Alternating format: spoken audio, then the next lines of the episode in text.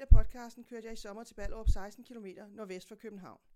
Byen var engang udråbt til Danmarks nye Silicon Valley, men helt så vildt er det ikke gået. Den voksede for alvor i 60'erne og blev bygget flere store almen boligbyggerier. Siden er flere parcelhuskvarterer kommet til, og i dag bor der ca. 40.000 indbyggere i Ballerup Kommune, der også er kendt for top chokoladefabrikker.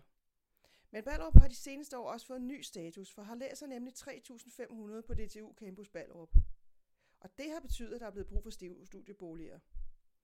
Pension Danmark har grebet den stafet, og sammen med Scandibyg og Vandkunsten er knap 300 boliger nu rammen for studerende. De er som de første både Svanemærket og bæredygtighedscertificeret i kategorien DGNB Guld.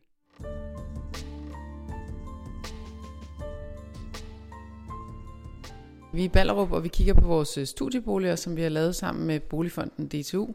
Det er boliger til både danske og udenlandske studerende, og vi står i den sidste blok, som ikke er udlejet endnu, men ellers er de alle sammen indflyttet. Hvis vi lige går ind og ser på, øh, på nogle af skabene her, og nogle af de løsninger, som, øh, som I har valgt. Hvorfor er det, at, at I synes, det her det er et særligt bæredygtigt byggeri? Ja, vi synes, bæredygtighed handler meget om, hvordan man oplever det i hverdagen. Altså, hvad er det for en anvendelighed, og hvad er det for en materialitet? Og det, vi har prøvet at svare på i det her byggeri, det er, hvordan kan man ligesom øh, som ung studerende flytte hjemmefra, uden at skulle ud og købe alle mulige, så at sige, indgangsmøbler, som man smider hurtigt ud. Så det er et møbleret byggeri, hvor øh, vi har tænkt i opbevaring og praktiske løsninger, men samtidig jo i en æstetisk øh, løsning, så man også selvfølgelig er, er stolt af sin bolig. Ja, man kan for eksempel se her i skabet, at det, det er et fast modul, som øh, Stykke har lavet til os, og som er sådan øh, velindrettet, øh, så alle studerende kan bruge det. Man kan også se det på sengemøblet, som har øh, skuffer øh, og opbevaring i sig både under sengen og over sengen, og det gør faktisk, at øh, alle studerende har al deres opbevaring på værelset.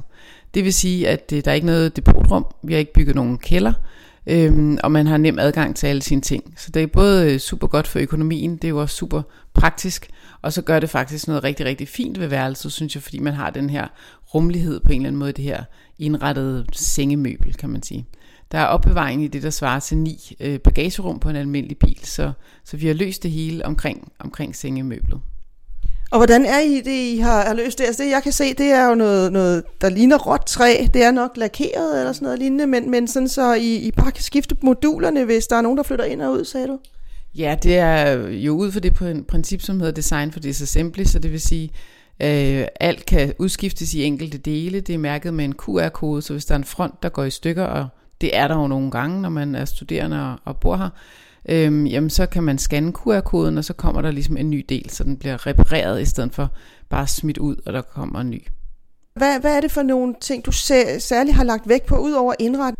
Så er der lagt vægt på materialer, altså det er træbyggeri, 90% træbyggeri, og det er jo øh, super godt for CO2-regnskabet, men det er også rigtig godt for den, der bor her, fordi man ligesom kan fornemme, øh, at det er et træhus, der er et rigtig godt indeklima, der er en rigtig god øh, lyd faktisk også øh, i boligerne. Så det, det træbyggeri, det har vi lagt vægt på, og så har vi lagt vægt på den her kompakte bolig, altså hvis vi skal bo mere bæredygtigt, så skal vi også spare på kvadratmeterne. Så øh, vandkunsten plejer at kalde det for en svejserkniv, en lille, en lille kompakt bolig, som kan det hele som, som en lidt større bolig, men som øh, til gengæld bruger alle kvadratmeter øh, fra top til to. Og det er arkitektfirmaet Vandkunsten, som har tegnet boligerne. Hvis vi lige går herud, så er en af de ting, der, øh, der er her i boligen, det er jo, at der er faktisk et lille køkken med to små kogeplader i alle lejlighederne, og der er samtidig også et fælles køkken. Hvorfor, hvorfor er det der sådan? Jamen det er det af forskellige grunde. Man kan sige, dels er der en del studerende, som faktisk gerne vil have deres eget køkken. Så på den måde er det jo et luksustilbud, at man både har sit eget køkken, men også adgang til et fælles køkken.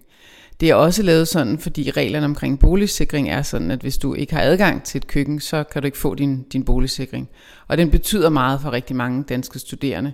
De udenlandske studerende har selvfølgelig andre øh, retningslinjer. Så man kan jo sagtens sådan i bæredygtighedens navn diskutere det der med, jamen når, man der, når der er adgang til et fælles køkken, kunne man så ikke udfordre reglerne lidt, og så sige, så kunne man faktisk have, have optimeret boligen endnu mere, fordi man så brugte fælleskøkkenet. Men ja, de er bygget efter de regler, der, der gælder lige nu. Vi står på sådan et Bordeaux-gulv, øh, der ligner et øh, linoleumsgulv. Hvorfor, hvorfor har I valgt det? Jamen det er et vaskeægte gammeldags linoleumsgulv. Øh, vi synes det både har en materialitet, som øh, kan noget. Den, det er et varmt gulv. Det er et godt øh, materiale, når vi kigger på vores samlede miljøaftryk. Men det er også øh, en farve, som er valgt, fordi vi ligesom tænker, at vi står i en studiebolig, og den skal kunne noget mere. Den må godt sprælle lidt mere end, øh, end sådan en øh, hvad kan man sige, standard familiebolig. Den har også et øh, rigtig lavt øh, vedligehold, sådan en, en gulvflade, så det er en rigtig, rigtig fin løsning, øh, som de studerende faktisk er meget glade for. Jeg tror helt klart, at der er nogle ting, der ændrer sig for de unge. Jeg tror, de bruger fælleskøkkenerne mere og mere. Jeg tror, der er meget, som handler om, hvordan de socialt møder hinanden, hvor vi kan blive bedre og bedre til at møde de unge, så de bruger fællesarealerne i endnu højere grad. Men ellers er det jo et byggeri, der netop er tænkt til at kunne skaleres. Øh, vi kunne sagtens forestille os at lave det mange andre steder i landet. Øh, og her har vi haft nogle gode samarbejdspartnere, det kan man få med andre uddannelsesinstitutioner også, kan man sige. Så det kan skaleres øh, helt sikkert og indpasses i de lokalplaner, der er rundt omkring. Når I vælger øh, og sådan placeringen af sådan et boligbyggeri, hvad er det så, der er vigtigt, også i forhold til øh, og, øh, at være langsigtet, kan man sige? Altså, der er blandt andet noget, hvis man står her og kigger ud af vinduet, så kan man se, at der er nogle øh, fællesarealer, der er en masse cykelstativer, og der er ikke mindst nogle øh, affaldsområder, sådan så, øh, så man kan komme af med sit skrald. Hvad er det, I har prioriteret højst? Ja, man kan sige, at vi brugte faktisk rigtig lang tid på at analysere, hvad det her sted øh, lige præcis var, fordi da vi lavede boligerne i Lundtofte, der var det en meget tydelig sådan campusplacering, så det talte meget ind i, at stedet var en del af campus, og det var det, vi byggede os ind i, kan man sige. Øhm, det er det her jo på en måde også, og så er det alligevel også så anderledes, end det, der er i Lundtofte. Så her har vi også kigget rigtig meget på, hvad er det for en type studerende, der måske har lyst til at bo her, Øhm, livet er nok lidt mere stille og roligt her. Der er ikke helt så meget campusfest. Øh, og det, øh, det synes vi sådan set bare var en øh, attraktiv position at kunne bygge studieboliger på begge placeringer, kan man sige, og ligesom på den måde kunne tilbyde de studerende to forskellige ting. Men begge steder der er lagt rigtig meget vægt på fællesarealerne, både dem indendørs, men også dem udendørs. Nu regner det i dag, og der er lidt mudret, men ellers så er der lagt rigtig høj vægt på beplantning og aktiviteter i de udendørs fællesarealer, på tagterrasser og så de her fælles køkkener. Hvis du skal sige lidt om, hvad det er for et sted, vi står. Altså, hvad er Ballerup for, for jer, når I vælger at investere i Ballerup? Hvorfor, øh, hvor, hvorfor det? Hvad er det, du ser rundt omkring her, når vi står og kigger ud af vinduet, som siger, at det her det er et sted, vi gerne vil investere? Ja, Ballerup er jo en rigtig god kommune at investere i. Vi har et rigtig godt samarbejde med kommunen. Vi har et rigtig godt samarbejde med, med DTU, Boligfonden DTU. Så på den måde kan man sige, at partnerne omkring projektet har været et rigtig stærkt hold fra start af.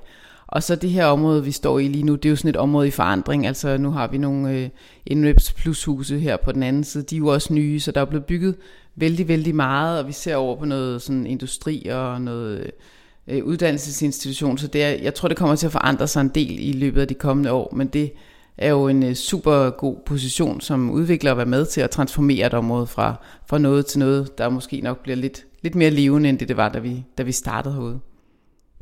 En af de ting, der, der måske er lidt traditionelt i det her byggeri, det er, at der er sådan en lang øh, fordelingsgang ned igennem. Det er simpelthen fordi, det er bare den mest økonomiske måde at, at bygge på. Jeg tror, man kunne have lavet gangarealet på mange måder, hvis man spurgte de unge, øh, og det kunne sikkert sagtens have været mere snoet og snirklet. Øh, for os har vi arbejdet sammen med Scandibyg, så det er et modulbyggeri, og øh, deri ligger nok svaret på, hvorfor gangen ser ud, som, som gangen gør. Så det har været vigtigt for os at holde prisen nede, sådan så de unge kunne betale boligen og blive ved med at bo her. Øh, den ligger rigtig fint i forhold til det udbud, der er på markedet, og det vil også sige, at vi har ligesom skulle optimere byggeriet øh, mest muligt.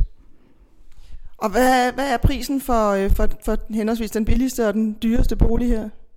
Jamen den billigste bolig, som er så at sige en almindelig studiebolig på de der 33 kvadratmeter, når du regner fællesarealerne med, den ligger på 4.850 cirka, og så kommer der noget forbrug oveni, og du får noget boligsikring. Øhm, og den dyreste er en vindebolig, som ligger omkring 8.500 mener jeg der. Hvad er forskellen på, på, hvad der er bæredygtighed i hverdagen, som nu de her sådan, øh, ret smarte løsninger, I har lavet omkring øh, modulerne i værelserne, i forhold til, om det får en, øh, en sølvcertificering, eller guldcertificering, eller, eller en bæredygtighedsklasse? Hvad, hvor, hvor skældner I, hvad, hvad der er vigtigst? Mm.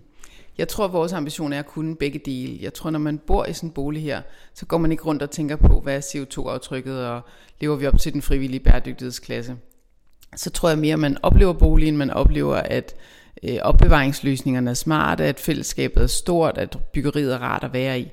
Så det skal vi kunne på den ene side, men vi skal selvfølgelig også kunne holde vores CO2-aftryk og vores klimaregnskab i orden.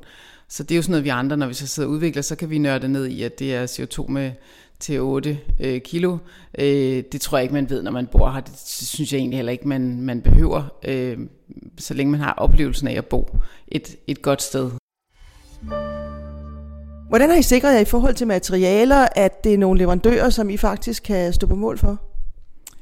Vi har jo et meget sådan omfattende boligprogram i Produktion Danmark, hvor vi ligesom øh, scanner både, hvem vi samarbejder med, og hvilke materialer, der bliver brugt. Om, det her det er jo 90% et, et træbyggeri, det er FSC-certificeret træ, det er et krav, vi altid har.